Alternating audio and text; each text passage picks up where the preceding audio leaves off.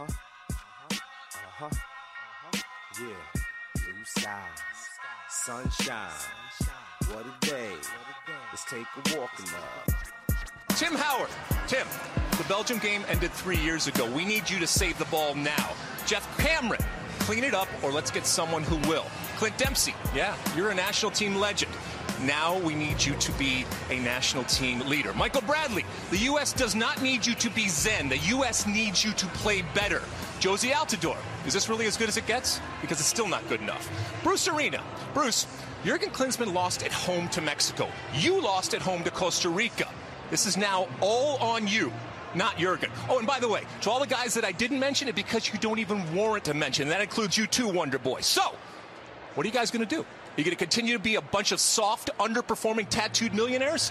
You are a soccer generation that has been given everything. You are a soccer generation who is on the verge of squandering everything. So, now it's time to pay it back. Make us believe again. You don't owe it to yourselves, you owe it to us.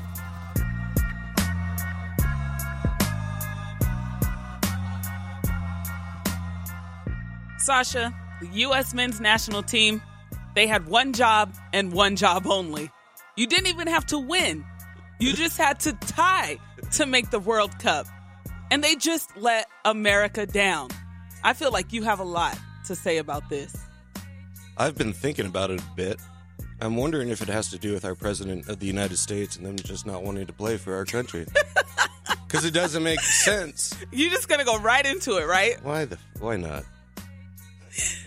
I have no comment on that. This man. You know I have no comment which way or the other. Why do you feel like it's President Donald Trump's fault? Because you have one of the most talented squads on planet Earth, and you can't even qualify for the world's biggest, most important sport tournament ever. It is hands down watched by a bigger audience than anything we do as human beings collectively. And for you not to have the passion, the heart, the attention to detail is shameful. Who said they didn't have the passion in the heart? Maybe they just That- messed up. That L they took, the L's they've been taking all summer long. Like when the United States men's national team came to Salt Lake City, I was lucky enough to get to work that game. Their head coach looked like a mafia member. He was donned out in Adidas sweatpants, Adidas sweatpants shirts. It That's was what you look like right now. he was gold chain too. Minus the gold chain. You just don't have a gold chain on. His hair was slicked back. It, it, it was a joke. It was like this is a seventy year old man getting a suit and tie. You got your afro slicked back. Ain't about me, Brittany Johnson. Let's go ahead and bring in our guest, Joey Please. Braxton, artist Joey Braxton. See what you think about this. Yes, yes. Well, um, I really feel that the U.S. soccer team is more of a a unifying um, organization. You know, it represents our nation, and it's a way to talk to different people, different countries in the world. You know, um, in 2010, I was on a cruise ship during the World Cup, and I'm watching World Cup on the cruise ship, and I was like, "Wow, soccer is bigger than America." You know, I mean, I mean, I think we tied a game, but it was just so gravitate. People were coming together, and our past president was all about that team. You know, getting into the pop culture. I feel that you know, our team should be, you know, it should be the face of sports, American sports, and our president should back it. the World Cup is much like the Olympics. Yes, there's the gravitas of the spectacle, but it's also about geopolitical positioning. Mm-hmm. There's a reason why China and Russia fanned out and spent billions of dollars and synchronized their whole open is to make a statement. And when you're supposed to be a world power like America, you have to represent. It, it, you give them steroids if you have to and just it I, it's a perfect representation of what's going on in, in this country where we're a bunch of front runners So you're just perfectly okay with giving people steroids just so they can win? Is that what America is all about? yes Uh, for for the No, for the not. olympics and world cup because everyone's doing it Kids, don't go home and take steroids. Don't listen to Sasha and do drugs. that shark testosterone's good Oh my God. You know what? Let's go ahead and learn more about who Joey Braxton is. Let's not talk about the steroids and all that. Joey Braxton, my man, who are you? Hey, hey. Um, well, I'm a just uh, I'm a big sports enthusiast, big sports fan, entrepreneur.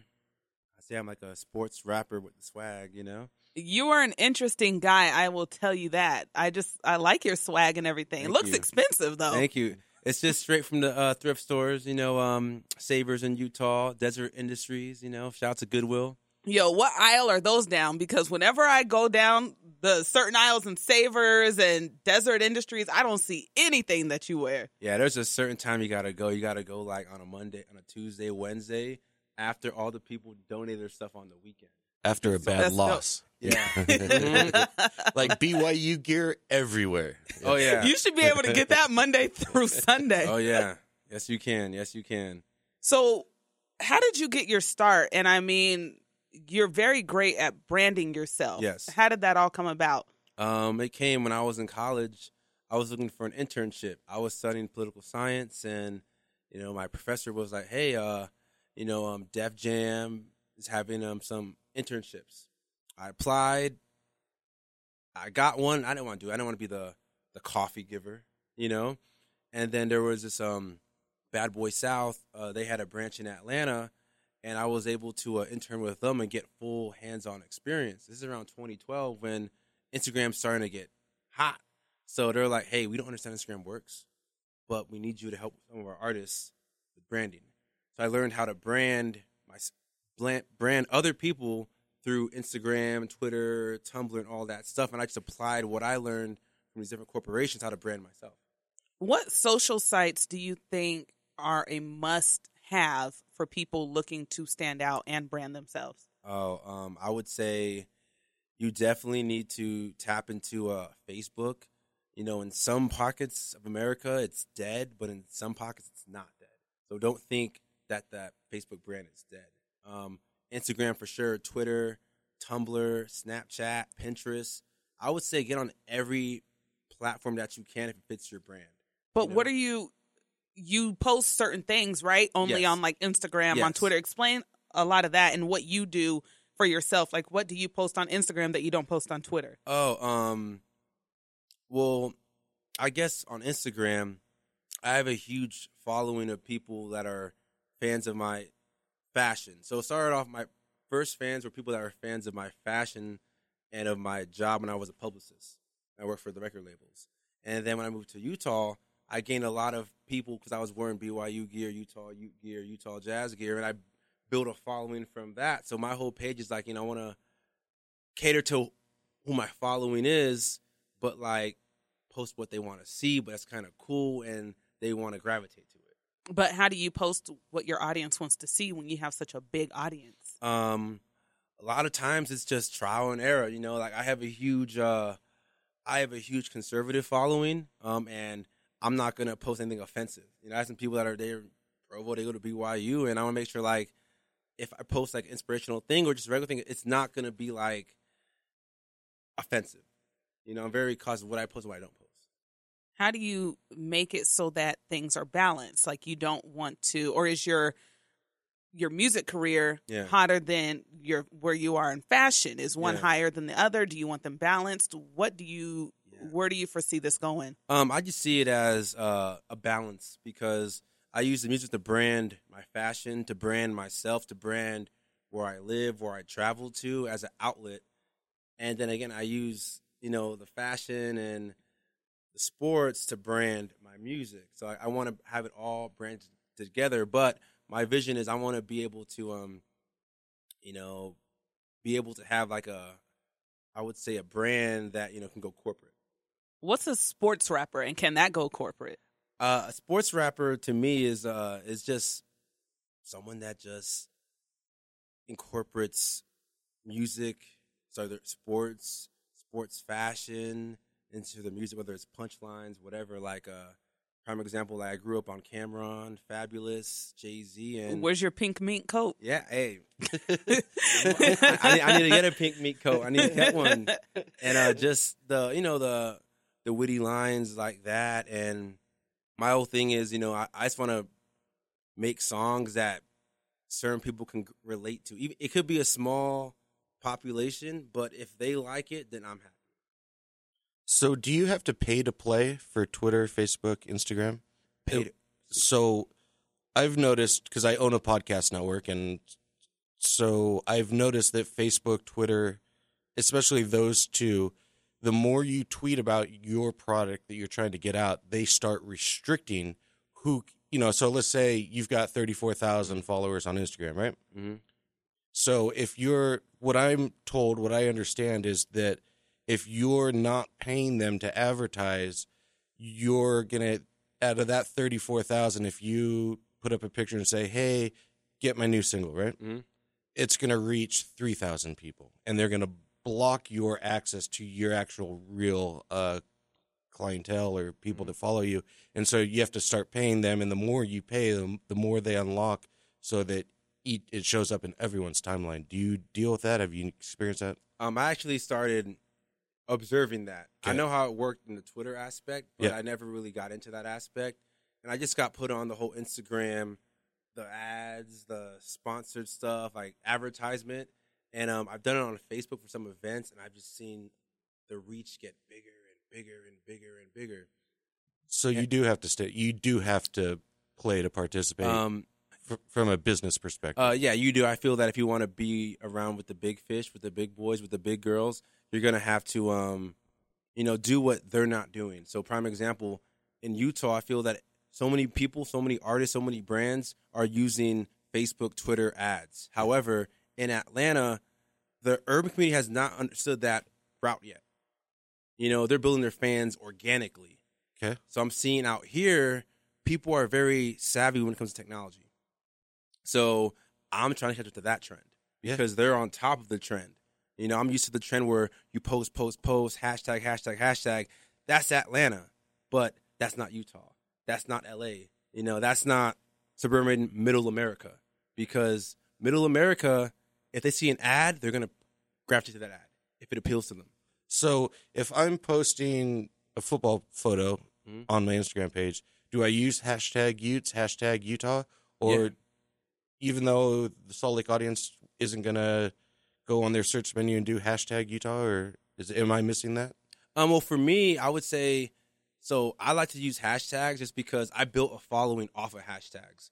So how Instagram worked before, it was um thirty hashtags, and people Thirty. there, there was no algorithm, okay.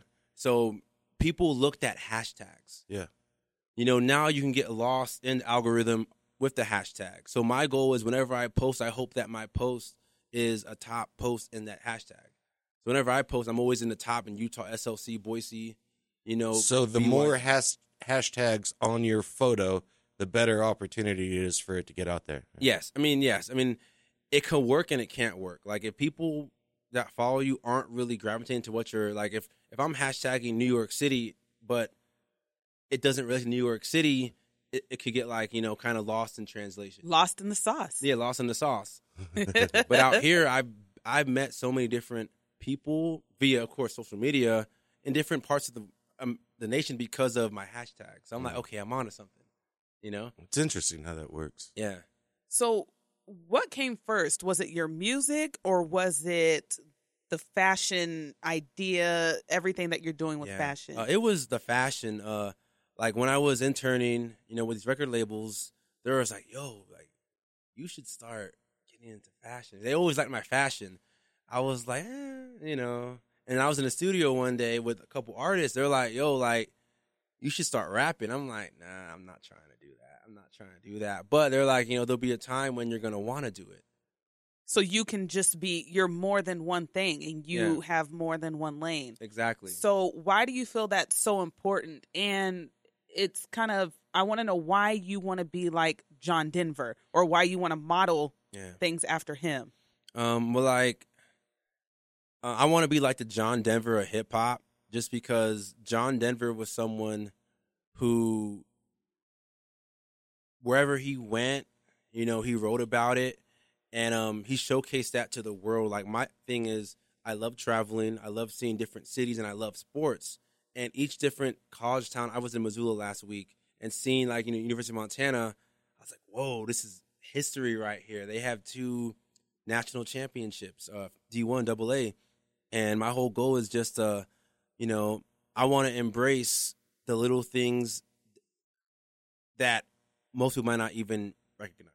You know, like Utah Utes. It's big out here, but it's not really that big in New York. Mm. You Yeah. know, but if I'm living somewhere, I want to articulate and showcase, you know, the fashion, you know, the the teams, the music, the lifestyle, the culture. Because from Atlanta, I never seen mountains. You know, I've never seen ski jackets and I don't know um, beer, like you know, beer, beer, not like you know clean cut. I was like, wow, it's a different style, you know. And I just feel that with music and with fashion, you can show support to wherever you're at and help put it on.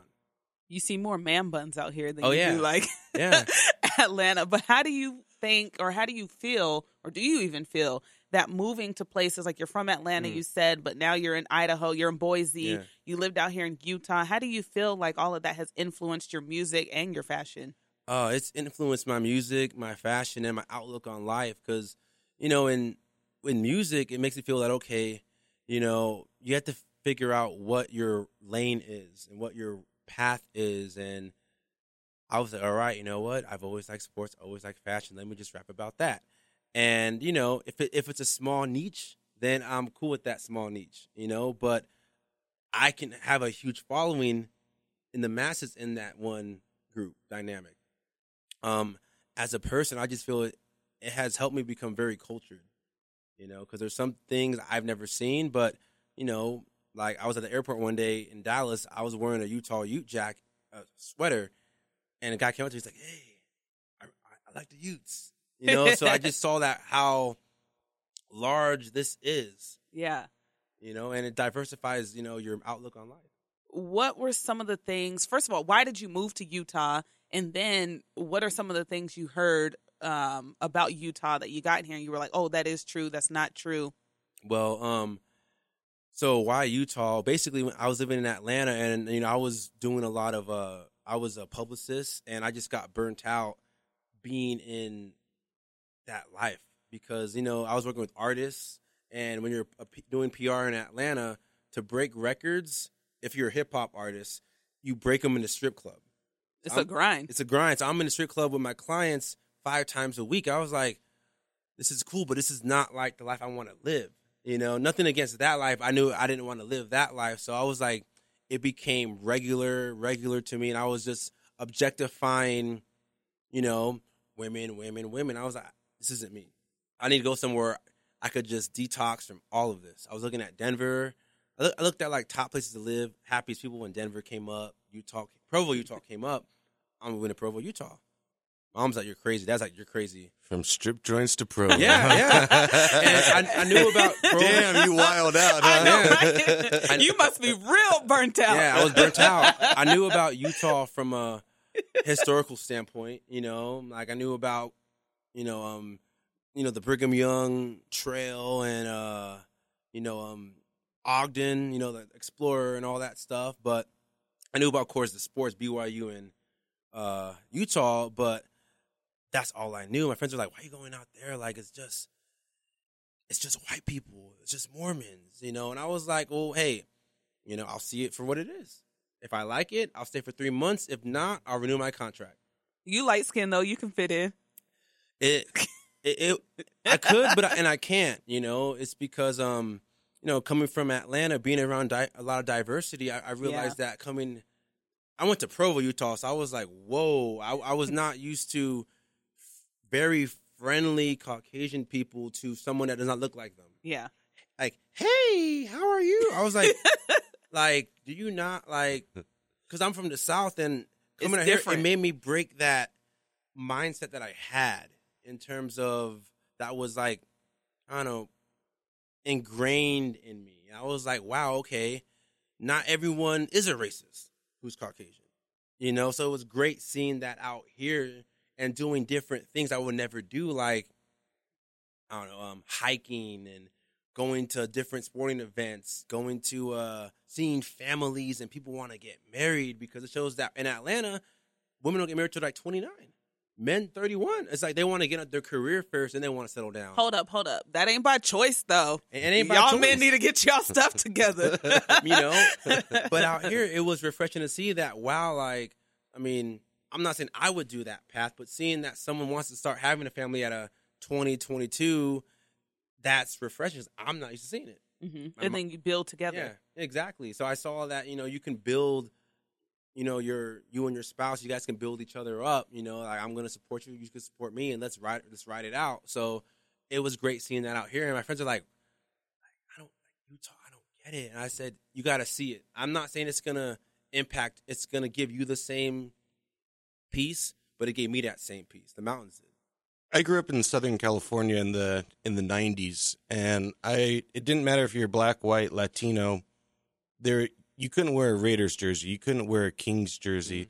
You you could kind of get away with a Lakers jersey in certain parts of town. Mhm. I find it odd, especially in the Rocky Mountains, that everyone's so willing to root for two baseball teams, root for three college sports Mhm. teams, root for you know multiple NBA teams. Have you ever found problems just freely wearing different colors and different fan bases? Oh yeah, I've definitely uh seen it out here. Um because I'm a fan of sports and the history and like if I like the logo, I like the logo and you know I understand that we have like the UGA Georgia Tech rivalry. Like Mm. it's like that, but it's not like, oh, you know, you can't wear that here, yada yada yada. It's not like when it comes to sports, there's a deep rivalry. Yeah. You know? But here it's more than sports when it's the Y versus the U. And Or Boise State versus Utah? Yeah, Boise yeah. State versus. BYU? yeah, BSU versus BYU. Like I see, it's more than just this, the rivalries, more than just the game. And you know, like I could wear BYU in some uh places, and they're like, "Yo, like, why are you wearing that?" But they're kind of curious, you know. Like I was on set in L.A. You know, like I was doing an interview like with um B Real TV. It's like you know ran by um B Real. Mhm. Um, he was in Cypress Hill, and I'm wearing a BYU jacket on set. And he's like, "Yo, I, that's Utah, right?" I'm like, "Yeah." He's like, "I never met anyone that's gonna rep that, but you rocking it." So like, it was able to enlighten them. It's a conversation starter, and it's a way to open up to a new audience and Yeah. teach someone about something. yeah. So it's it's bold. I I still get some like, "Oh, you know, you can't rep the red and rep the, the black or, or the blue," and I'm and like I'm like, well, my thing is like, that's your rivalry, but I like both their histories. Mm.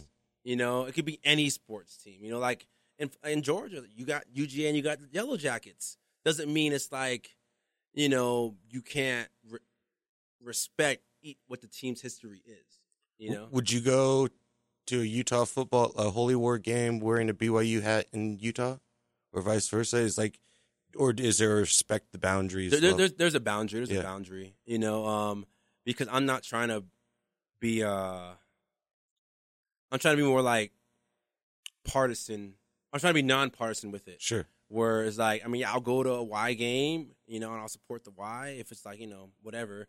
But you same thing, but like, I'm not gonna go to a Ute game at the Holy War, Okay. you know. Yeah, I'm just trying to figure this out. Yeah. So a second ago, you said you like logos. Yeah. Right. So my idea is that Washington State University has the best logo in sport. What are your favorites for both of you? Yeah, Brittany, what's your Go favorite? ahead. You already know my favorite, No, no, the Lakers. they don't have a logo. Yes, they do. What's their logo? Lakers. L and A. Lakers. That's LA. Dodgers. No, but they have the thing. It's Lakers. It's L A and then Lakers. That's a name. So it's still a logo. Yeah. All right. That's their logo. Mm-hmm. Let's go back. The Lakers name is their logo. It's a bad That's logo. their logo. It's Lakers. L, the big A right here, and then Curse. That's their logo. Okay. I I hear you. Thank you. How about you, sir? I would say uh, some of my favorite logos are like the minor league hockey teams. Yeah. you know, I, I I was exposed to those out here. Like I love the Orlando Solar Solar Bears and the Utah Grizzlies. I mean, because it's so like I'm so I'm used to seeing like all these you know NBA whatever, but my favorite NBA logo is like 1972 Pistol Pete, Atlanta Hawks, neon green, Okay. blue. I was like, okay, that's so eight seventies. I like it, you know.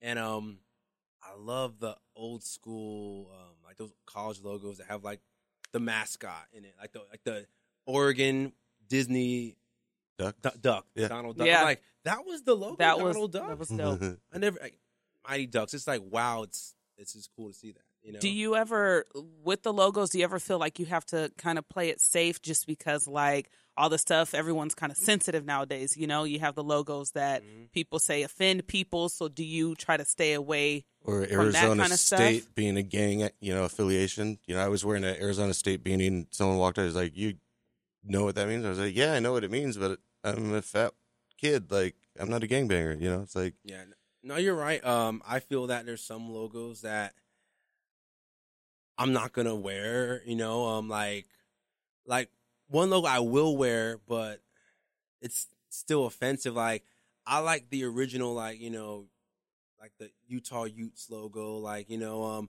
but I don't believe in using the, you know, using a a logo to like you know represent a certain group of people in a you know negative way. But like if you're going back to going back to sports history, like these were logos that were made during that time. Like Indians, they've had a logo for I don't even know, like 80 plus years or 70 plus years, and but Yeah. there's a lot of racism on top of Yeah, that. yeah, Chief Wahoo or whatever it there's is. a lot, and to to do the flip side of it, um, like there's certain logos that don't have any affiliation that people understand what that logo means be, because of what they resonate with. Like prime example, like the Atlanta Falcons logo.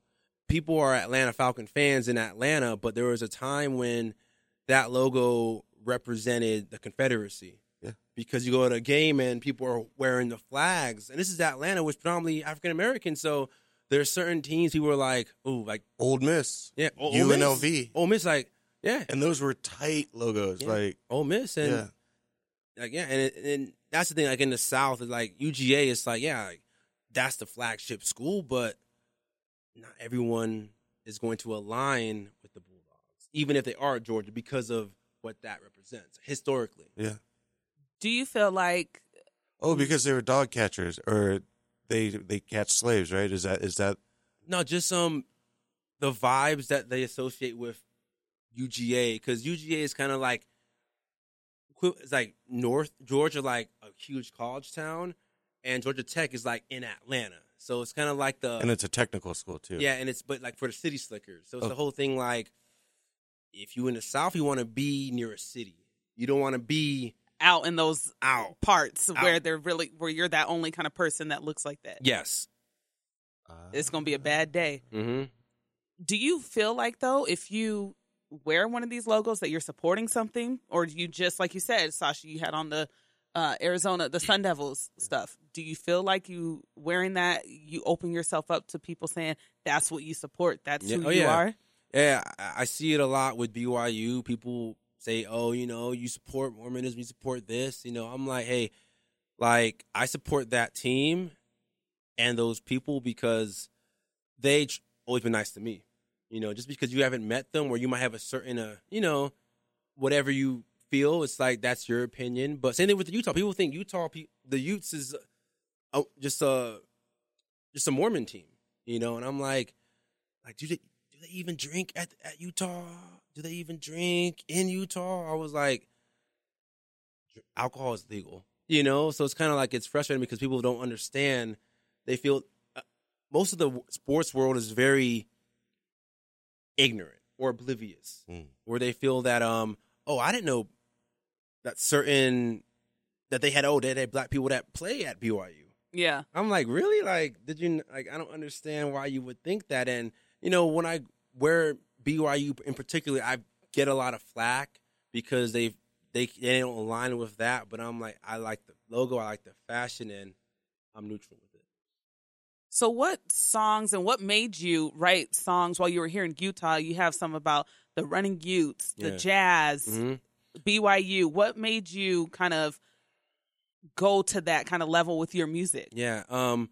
Well, my dad always taught me to wherever you live, you know, just always like support the sports teams. Like my dad's from New York, always hardcore Mets, Jets, Knicks. Oh, Knicks. Sorry, like- sorry, Dad. hardcore. And you know, he was a Navy in San Diego. He took me to like Padres games, Chargers games. He's like, yo, you know, always support the local team if you're gonna live there. You know, and Utah, I was living in, in Provo at the time, and I was just I was just rapping, freestyling for fun, and I gained a huge following because I was rapping like in my courtyard, and one person, then five, then ten, then twelve, then thirty people would show up. I'm like, okay, now I have a crowd, but I wasn't trying to do that. Mm. Um, and I've always like incorporated like I love thrifting, thrift stores, and when you go to when you thrift a lot, you'll find regional stuff in the thrift stores. So I'm like, okay, oh that's cool, that BYU, oh that Utah State, that Utah Utes, and I just put it in my raps because I love sports history, like like Utah, like BYU. Like I love Danny Ainge, you know his game, watching the highlights of him in college, game winner against um, Notre Dame, you know Steve Young, you know, and then um, Utah. I love Keith Van Horn, um, Andre Miller, Jazz. I love Karl Malone. I was like, I want to incorporate these into my music. You know, like going back to that John Denver approach. I'm here. I was living there at that time. I love these things. Let me put that into my music. So, which one came first? What came first was uh, OG Malone came first. It was a thing where, you know, Karl Malone, he's from the South and I'm from the South and he was in Utah. I'm like, wow, I'm in Utah. I'm, and I always, he's my favorite NBA player. And I'm like, wow, I'm living in this state that he used to play for, you know? And it, it was a thing where like, you know, it was, it was one of the things like, wow, like, you know, I wonder how he felt coming from there, going to Utah in the 80s. Way different than going to Utah right now. in the- Yeah. in the in the millennium in the two thousands. So I wrote that one first, and um, I wrote "Running with My Utes" and Danny Ainge the same day. You know, the same day I was like, my friend sent me some beats, and I was like, all right, I'm feeling this type of way, and I wrote them. You know, That's dope. And I think those have been like your biggest ones, right? yeah, yeah, like Your most successful tracks? Yeah, they have, and I wasn't even trying to. I had no, honestly, I had no uh vision. I had no like goal with each of the songs. I know where they, where they were going to take me, Mm-hmm. you know. And like OG Malone came out, I just dropped it, and then Karl Malone's wife Kay tweeted it, um, m- messaged me, "Hey, let's let's talk," and then Karl Malone tweeted it, and then it just, you know, just grew from there. Yeah, you've been all over like local media outlets. Yeah. Um, you know, and everyone's picked up your songs, everybody's played them. Yeah. Uh, you seem to be loved by everyone. I'm I'm trying to. I'm trying to. You know, it's just it's it's a grind. It's a lot of consistency, and you know, um, when I made all those songs, I just felt that okay, give me two years of doing of this song, I'll be ready to put it out and repackage it. Like running with my Utes, I made that in 2015 because I knew that two years later would be the 20th anniversary of the Final Four run. Two years later, Utah wants me to make a song for them to commemorate this whole year. So let's listen to "Running with My Utes" right now, so people can get a, a feel for what we're talking Yeah, about. Yeah, and then I want to know if you're ever going to make a Ty Detmer and BYU offense song. I can.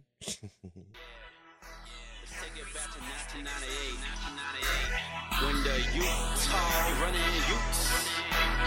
When the Utah running Utes. You know. You, know. I be running with my Utes. I be stunning in a coupe. Andre Miller, alley oop. Van Horn to the hoop.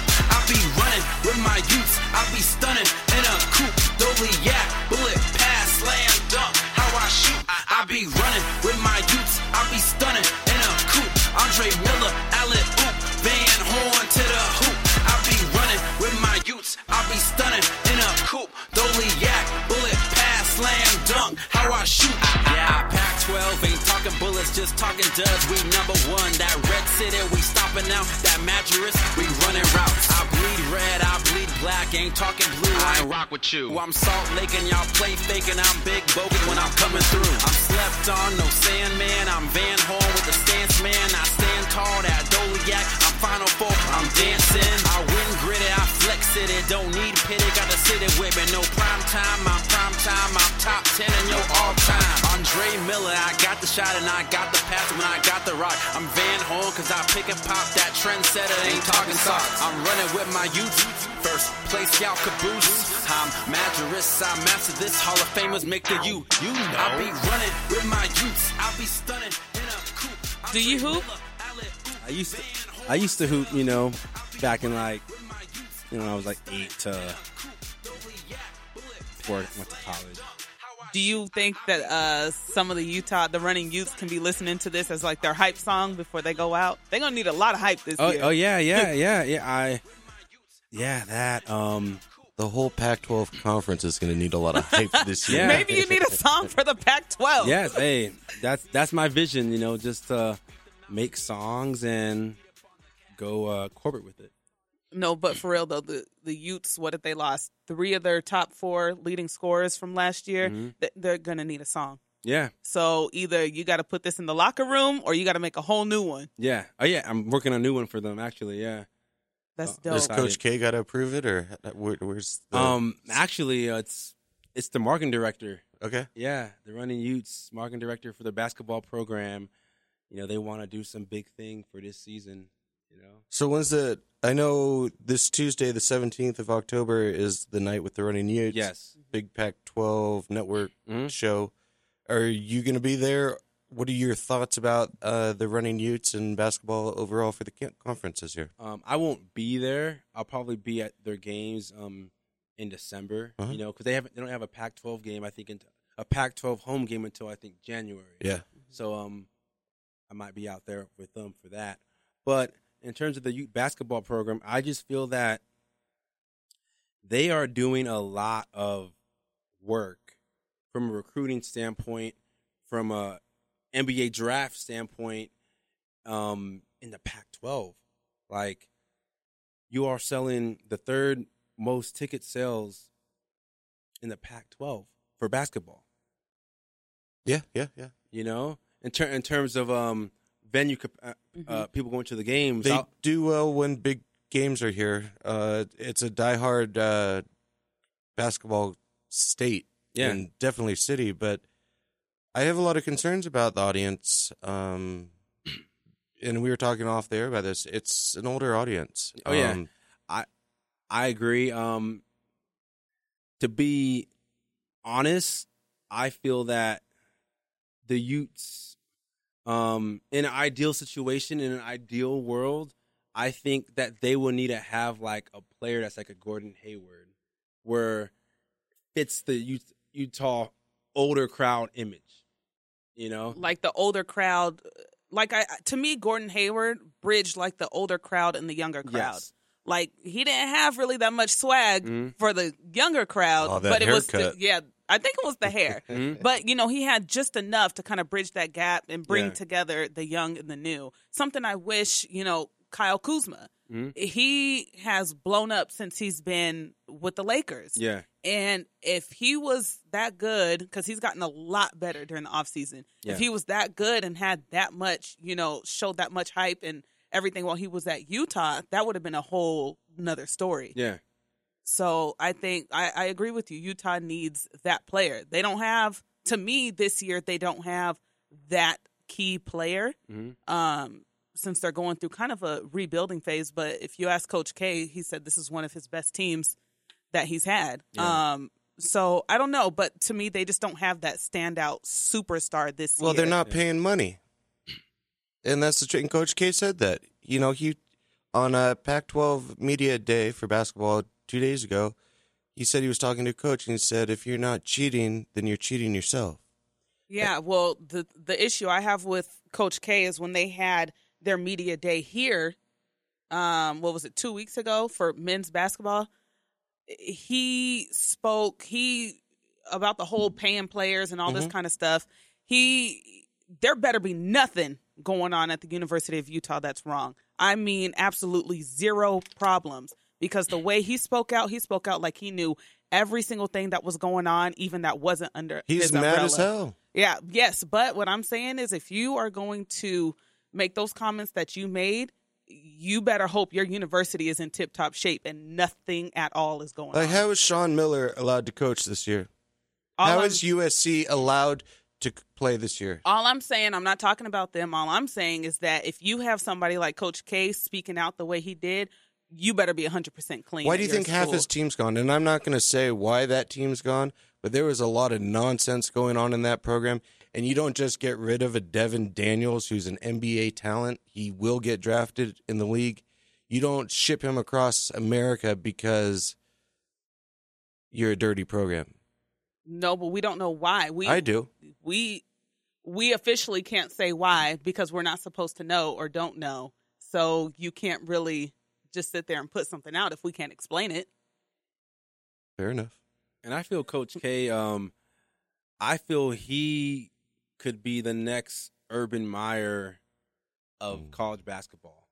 I feel that he's grooming a team right now, and eventually, in time, he's grooming he's grooming NBA prospects, NBA draftees, NBA players, and I just feel that you know Utah, they can be a building, they could be a strong team in the Pac-12, and you know he'll have a lot of success in the Pac-12, but can they keep him? I think I don't Uh, think he's going anywhere. I think He's it's a got question a of do they fire him? I think he's not going anywhere. He's got a pretty sweet gig. I mean, but why would they fire him? They're going He into can't their, recruit. yeah, but they're going into their fifth consecutive season with twenty uh, overall wins. Okay, so nine between nine and eleven. 20 or more uh, wins. nine and uh, between nine and eleven games are a win, based on. I mean, they have horrendous non-conference scheduling, which is why they couldn't make the tournament last year and had to go to the NIT because their RPI is, you know, closer to hundred than it is to fifty. And when I say they can't recruit, yeah, they've got NBA talent, but they're not bringing in four star athletes. It's kind of what Utah's always done with football: is you take your three stars and two stars, and you the Eric Weddles and type kids. But it's a boring product. It's not what the Ducks do. It's not what UCLA does. It's not what Washington does, where you know you you rip it and grip it and run and dunk and Mm-hmm. But I think you're in a state that's I don't want to say okay with it, but for a lack of a better term, it's like people. But unless it's Oregon or Washington or Lonzo Ball coming in, no one's going to the games. he, we just said they have the third, But no one goes to basketball in the Pac-12. But you have the people are still going. If you're selling tickets, it may not be the people that you want, but people are still going. And you can say the same thing for Coach Whittingham. He hasn't won what he doesn't have a Pac-12 South championship right now. He doesn't have any of that. We keep going to the Vegas Bowl. The Utes keep going to the Vegas Bowl. So I mean, he doesn't have the problem with recruiting that the basketball team has. But hey, dude, you're not getting championships. So are they going to let Coach Witt go? Yeah, they've certainly have talked about it in the past. It's yeah, but his new thing. sweet his new sweet deal, he's not going anywhere. So And I'm, I'm not. I it, I don't. I'm not trying to bash on Utah basketball, but there's just been a lot of nonsense going on in the last couple of years, and it. And I, I've watched and been on the floor of every single game for the last two years, and ninety percent of the games for the last five years, and it's a dwindling audience. It's a boring product. It's you know, it's like when I get to watch Oregon come in, and you get to watch UCLA. It's like holy cow, this is refreshing. This is entertainment. This is new wave basketball. And Utah cannot compete against Oregon and they cannot compete against the UCLAs. And I know that they only lost by a point or two last year, but UCLA wasn't a great team. But I guess you should take UCLA at Arizona. Utah cannot compete against Arizona and Oregon in recruiting, in marketing, in anything they're doing. And I'd like to see that change as an alumni of the University of Utah and someone that's been watching that program forever and ever. And but when you're just kicking away three players every single year and you know, you can't keep kids that aren't ready for the NBA because Kuzma's not, you know, Kuzma wasn't ready for the NBA. Uh, Jakob Poeltl wasn't ready for the NBA. Jakob can't even get on the court, no, but did and neither can the other young man. I can And- say this for myself. We didn't think, or I didn't think Kyle Kuzma was going to be this great. Like He's so not far, good. he, uh, yeah, he is. He's making more buzz right now than Lonzo Ball. the yeah, but prize- that's LA media hype. That's no, not. that's right, that's we not will just see. LA media. We will see. Gi- Give it. Give that's it twenty not just minutes. LA media All right. because you have people who don't even never knew who Kyle Kuzma was. Didn't even know that he went to the University of Utah Mm-hmm. until he's playing right now in preseason games and earning a starting spot. Like that's not just LA media. I have people that are talking to me like, "Who the heck is Kyle Kuzma? He was at the University of Utah. Was he that good?" I never heard of him. Mm-hmm. No, he wasn't that good at the University of Utah. I can't wait to watch Kevin Durant and LeBron James and James Harden play against that man. It, it- It'll be interesting. But hey, just because it's his first year in the league, I'm not saying that he's like a bona fide superstar. I'm just saying that he's put in a lot of work during the offseason. He's a lot better than what I personally thought he would be. And I think it's good, great, great buzz for University of Utah. Yeah. Because you have people that it is. you have people asking, "This is who they brought out of the University of Utah." Well, who else do they have? Mm, sorry, nobody. But I mean, well, I don't want to say nobody, but it's just he's dope, and I think it's great buzz for the University of Utah, and maybe that'll help their audience. Maybe something like that will help their fan base. Who knows? Yeah, and going back to what you said about L.A. media, you know, um, Oregon, Washington, you know, these are these are states, these are schools that people down south want to play ball at because how the school, how the state is branded. And they're also Nike schools. Nike schools.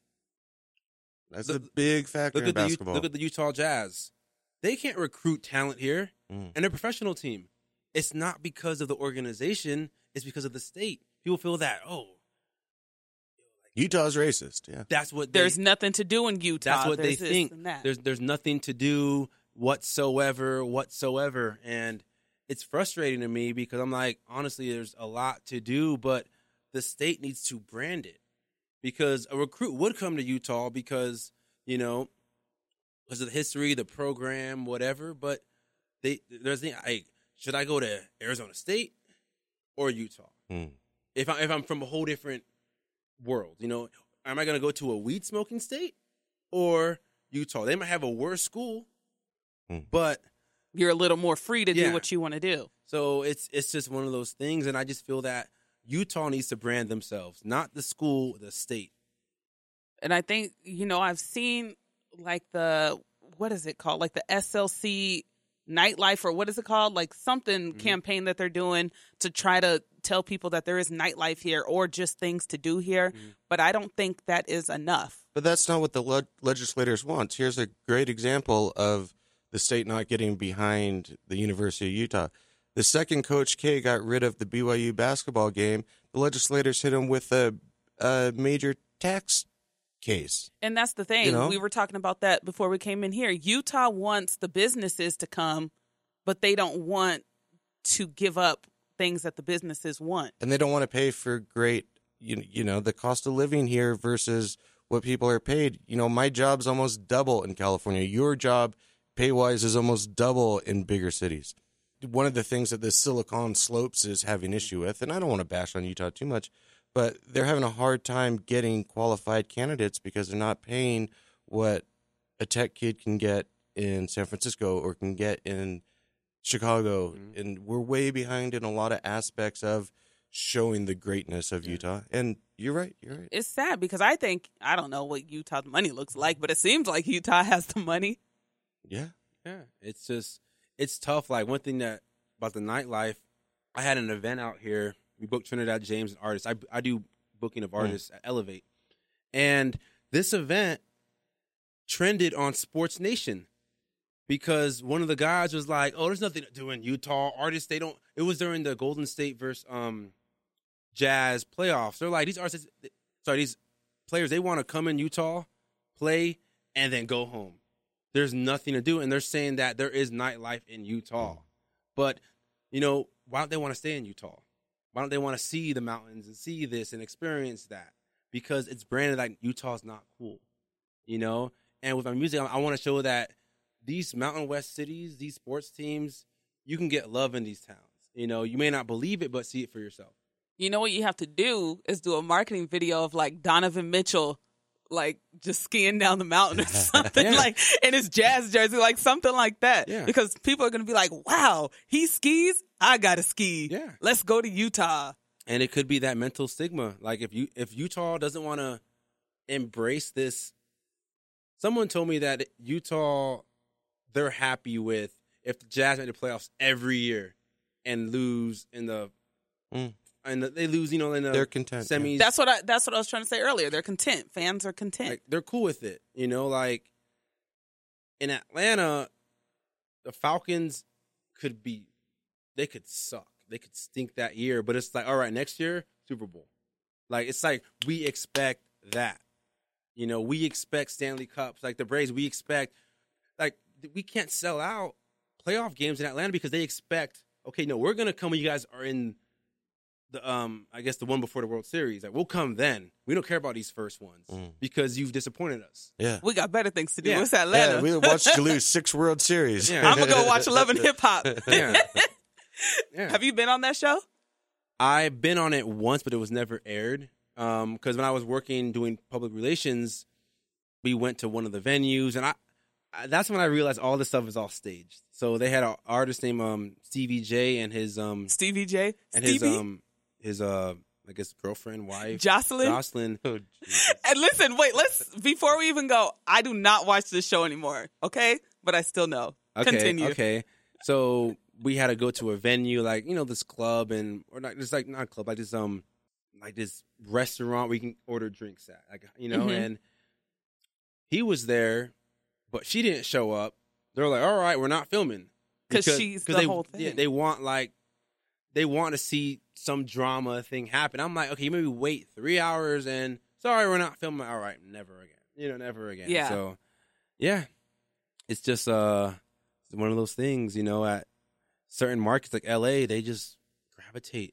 They're gonna support their team or support their lifestyle. Like, think of it, Love and Hip Hop Atlanta. That is a fraction of Atlanta, a segment of Atlanta hmm you know um utah i can't think of anything on a, on tv that's about utah That's what I said. You, there needs to be like a Utah Housewives or something. you know the one thing that i heard my mom was like joey like i hear that there's um a huge pill popping community she watched something on um abc about mo- mothers and draper i was like Mom, it's, utah is more than just that but that's what she thinks is, Yeah, it's on the news It's because it's what you see. yeah It's on your agenda, and that's what you remember.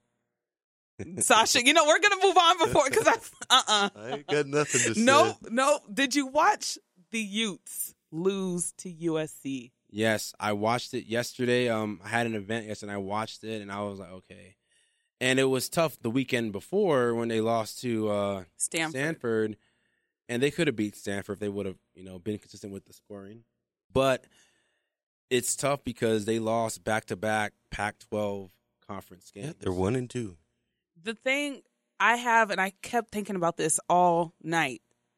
Do you go for two at the end? You're on the road. Do you go for two, or do you just tie it and take your chances in overtime? The reason I'm going back and forth with this is because Utah sucks in red zone efficiency. mhm. They This year. absolutely yes. This year, the, the game was yes, so they suck in red zone efficiency. Yeah. So, ooh, I don't know about taking my chances going for two. If it was another team and I was and I had a high percentage in red zone efficiency, then yes, I would go for two. But then I don't know if I would take my chances in overtime because the way the Utes were playing in the second half, it was terrible. Their Yeah. first half performance, that was great. And that was the first time I thought to myself, I was like, wow, their offense looks better than their defense. I never thought I'd say that. I really never thought I'd say that, but I was like, yo, their offense looks dope. Way better than their defense right now. But Well, this is a rebuilding year. Everyone knew it. Um, to be one point worse than USC is a beautiful thing for. see, content. Mm. No, because it is a re- they, there's no linebackers that are worth anything with Fitz being on the line. And it's not that they're not going to be good; they're just all freshmen, and they're still building their bodies and still trying to wake up, learn how to wake up at five thirty in the morning, and you know complete tasks on a day to day basis. This team is going to be a major, major contender, if not a bowl contender, in the next two to three years. And with Tuttle coming in, um, I think that you're going to and to go back on this conversation, I think that I'm not sure that fans are as content as we think. You know, and I think that's why fans don't go to the men's basketball game. I think w- Why I say that is because I think of the Jazz in the playoffs last year. And it was just like, oh, who But- cares if we don't win? But no one's gonna beat. playoffs. No one's gonna beat the Thun- or the Golden State Warriors. No, but who thought that the Jazz were going to make it to the second round? A lot of people didn't. A lot of people Mm-hmm. that I ran into here were just telling me that they were, they were like, "It's great, Yeah. we're making it to the playoffs." I said, "Well, the Jazz aren't going to win the championship. Who cares? We made it to the playoffs. Yeah. Do you know how big that is? Like, so it's just, and maybe content is the wrong word, but satisfied. Maybe I'll use that word instead. A lot of fans that I run into seem to me to be satisfied with the Utah Jazz made it to the playoffs. Well, I, I think it sucks to be an NBA fan if you're not in a super city. Yeah, oh yeah. Then again, it could be better because you know in a big city like Atlanta, I went to Hawks games when they weren't even in the playoffs, but when they're in the playoffs, you know we started gravitating more and more and more and more. But here, there's a fan like there's a historic fan base, you know, and I just feel that the Jazz need to connect their history to the modern to the new history. Like you have this, there even going back to logos. Why do you have this? Why do you have a navy blue, hunter green logo? Bring it back to the purple. You like the purple? Well, it sells. Fans are saying Yeah. bring back the Fans purple. like the old petition, school. Petition, petition. I don't understand it. Okay, yeah, you have the the the same text from Mm. the '80s, but it's not the '80s colors. Because it's a new era. They want it to be a new era. Yeah. But to me, your history, that's when you guys were the best. Yeah. That's what my that's what my dad loved the Jazz. Yeah. Like Yeah, it was kind of weird. They weird. were but I was like- violent. the game was Yeah. different. Well, that's what he said. He was just like they weren't soft. Mm. They were tough. Mhm. And you don't get that a lot nowadays, but he was just like the Jazz were it. There was So- o- there's only one soft player on the Jazz in the last eight years, and he's in Boston now. So, Oh, ho- God. hopefully we'll see s- an, up, Yeah. an Here upswing. we go. So oh, I'd take Mitchell over Hayward any day of the week. Mm. Okay, but then again, it just why why Donovan Mitchell if he hasn't proved himself yet? Because Just- he's not just- Gordon Hayward. Hold on, just like a Kyle Kuzma. If you're gonna Okay, one one came out of high school as one of the 15 best players in the country. Probably, I, I imagine he was a top 25 recruit since he was uh, Team Adidas. go ahead, we're not gonna throw shade. We're not gonna throw shade. Yeah, I'll wait till we we're gonna do a whole episode on Louis Louisville basketball. First of all, I don't know who Louisville is, but we Mm. can do an episode on them. I know who Louisville is. I know who they are, but you know, we're not going to get into that right now. Joey, I don't want to put you in the middle of all that, okay? Because there's going to be some fighting. curse words. There's going to be all this and that going on. Don't Oh, want to don't want that on your brand. Yes. So we're just going to move past that. But with the Jazz, do you think that since we haven't talked to you about this yet, how do you think Gordon Hayward handled that whole situation? I think he handled it very passively. like you, you wrote a detailed letter and all these things, letter to the city, letter to the fans. I didn't read it, so I, I, I wasn't buying it. You know, like the thing is, I heard two different sides of it. People say that the Jazz could have kept him if they would have gave him that contract extension years ago, and I just feel, hey, he, I feel he handled it in a way that fit that fits him where he's like, all right, um, here's my letter, and I want nothing else to do with Utah Jazz. I'm So- gonna follow you on yeah. Instagram, unfollow, bam. to me it kind of He sucked unfollowed the because Jazz? yeah it kind of sucked because it was just like he was like you said it, he was like oh i haven't reached my decision yet. Mhm. i'm just i can't sleep because i don't know what i'm gonna do. Yeah. this is so tough for me. You couldn't sleep because you were trying to write that letter. Like to me you knew what you were gonna do because it takes time to write a letter. Yeah, yeah. and then you give it to somebody and then you had a planned time to drop it Mhm. on the players union website? Like come on dude. You knew what you you knew what your decision was. Why did you let them waste all that money flying to san diego Yeah. you should have just picked up the phone and was like you know what don't even waste your time put the wheels down to the jet i ain't staying with the jazz i'm going to boston And I think that's one thing. Like, I didn't want Gordon to make the All Star team last year.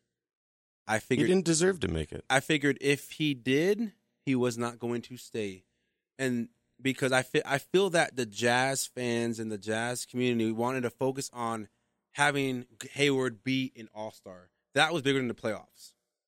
Oh, he's an All Star. Okay, that's cool, but you groom this this athlete that now other teams want him to be a part of their team. So, what do you feel about the new way that they're going to be doing the All Star game and let the captains uh, pick? There's going to be like no more East West. You know, so is play- Gordon going to be the last one picked every year? Gordon's not even going to be picked. Oh, he'll be picked in the he's Well, the, the East has no one to play, so probably Gordon Hayward will get on the team. There's no more Eastern Conference. This is going to be the last one picked. This is going to be beautiful. I think this is going to be one of those. Uh, it's going to lead to um, fraternizing in the NBA. I think it's just like it's another way of doing a super team, but in a way, because to me, it's like you're just picking all your friends. Like, ooh, I like him. He's gonna be on my team. It's like the whole banana boat crew is gonna be on a team. Like, I don't know why I have issues with the banana boat crew, but I just do. I think it could backfire years from now when it comes to um, collective bargaining issues or um, re-signing certain players because um, certain players they're cool with these athletes outside of the game. You know, like back in the '90s, '80s, 2000s. I'd early. I res- they were like, "I respect you," but when it's game time, it's game time. We're not handshaking. We're not this. We're not that. And I feel that this new All Star game setup is going to lead to some issues where certain players can do indirect recruiting. Yo, so how's it like going to get clicky. Yeah. Well, the NBA is already clicky. Mhm. So it's just going to get worse.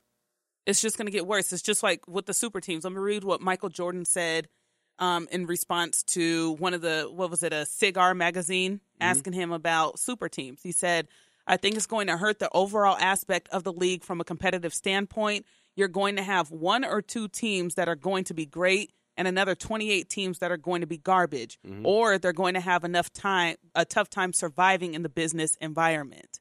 So I don't know, just with the whole super teams, and then you're picking Yeah. your best friends to play, you know, on your team. Like it's just kind of weird.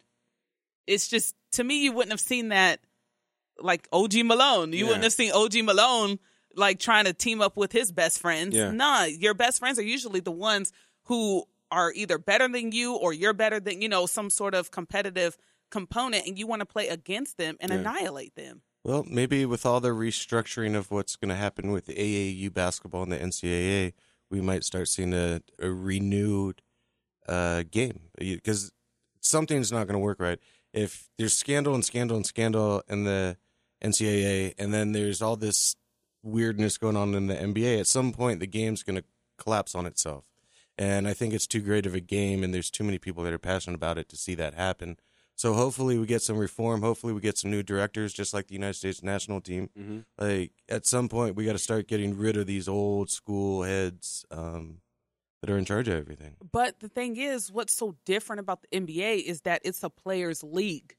It's not. It, it's the players control a lot of things. Yes, you have the owners and this and that, Mhm. but the NBA players have a lot more leeway than your football players do. It's completely opposite of what college is. You know, like you can't even compare. That's apples and oranges. Yeah. So I don't know. It is going to be interesting. No, but they're all the same kids of power from high school to the. But- it's all the same. but folks. you it doesn't matter because when you're in the nba it's your league it's yes you still have to answer to the owners and everything but if lebron james was in the nfl yeah, it it what he tweets out right now it'd be a be lot famous, he wouldn't yeah. it'd be a lot different than if he was in the nfl so it doesn't matter. You have your players in high school college whatever they can't with this whole scandal going on paying players and blah blah blah blah that completely changes when you get to the nba it's not the same rules. So i i don't know. I, I am interested like you said to see how this is going to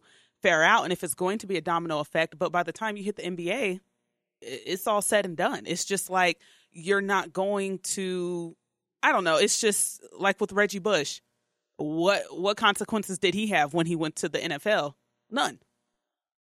yeah. It's all on the college players and you're not there anymore. You're like Reggie Bush wasn't there anymore Like, so what? Everyone else got punished. yeah, everyone else mm-hmm. they got took punished. his Heisman. I mean, that's pretty. Who cares? He's making he's making money. I mean, yeah, it it, it kind of sucks. They yeah, you- they took your Heisman, but at the end of the day, you got a whole His crap load fireplace of money. mantle is bare. Yeah, yeah, but you can buy one. Like you can have someone make you one with all that money. Like so, I don't really think at the end of the day, yeah, it's embarrassing, but you ain't hurting.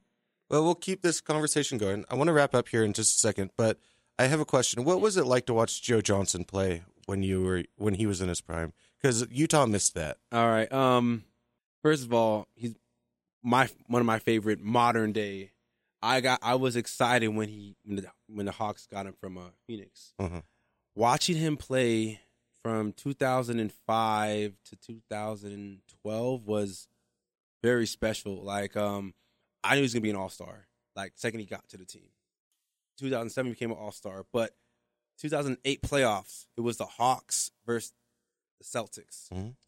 Uh, when KG went to the Celtics, I was there, and I went to every home game. I'm like, it's gonna be seven games. They're like, no, it's not. We're gonna get swept. It's gonna be seven games. Why? Because we have Joe Johnson.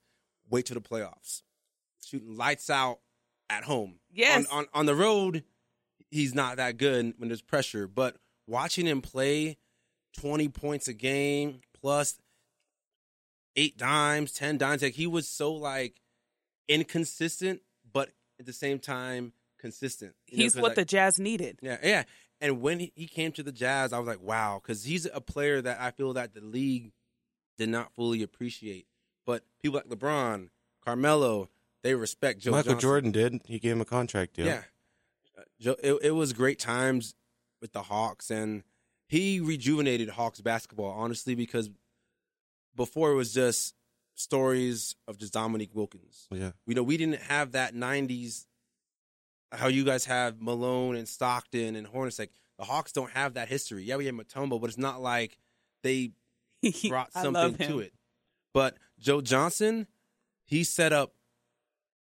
He he created history in Atlanta where we were in playoff droughts for years. Brought people. Is he a Hall of Famer? And if we recalibrated the 50 greatest NBA players, is he on that list or is he outside of that list? Uh, I think Joe Johnson. I want him to be a Hall of Famer. I don't think he will because of his personality. He's a very reserved, soft-spoken person. Um, if he was flamboyant, loud, like his personality plus his stats would help him get in. You Mm. know? Or a championship? Yeah. You think he's underrated? Yeah, I think he's like a Mitch Richmond without a ring. Ah, You know? Ah. That's a good. That's Mitch was good.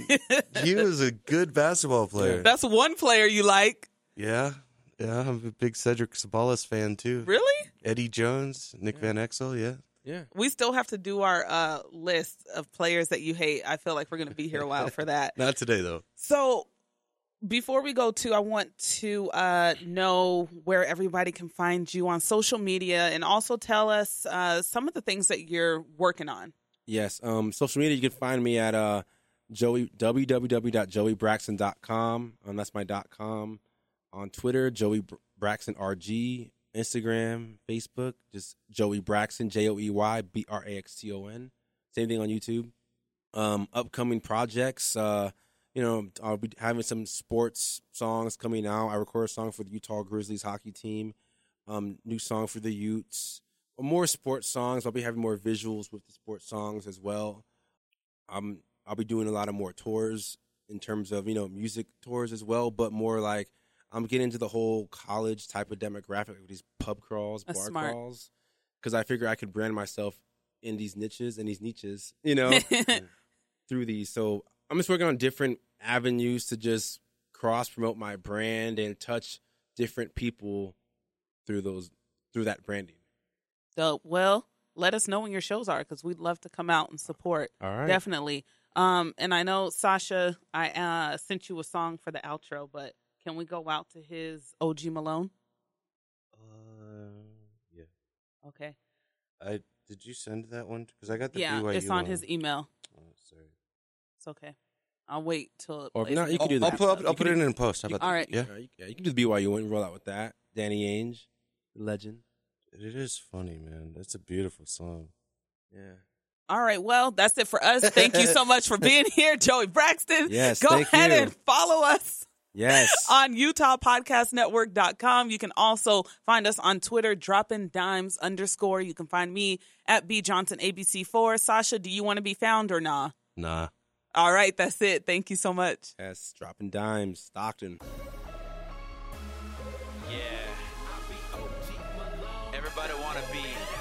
Jordan. Everybody wanna be Kobe. But I just wanna be uh y'all know.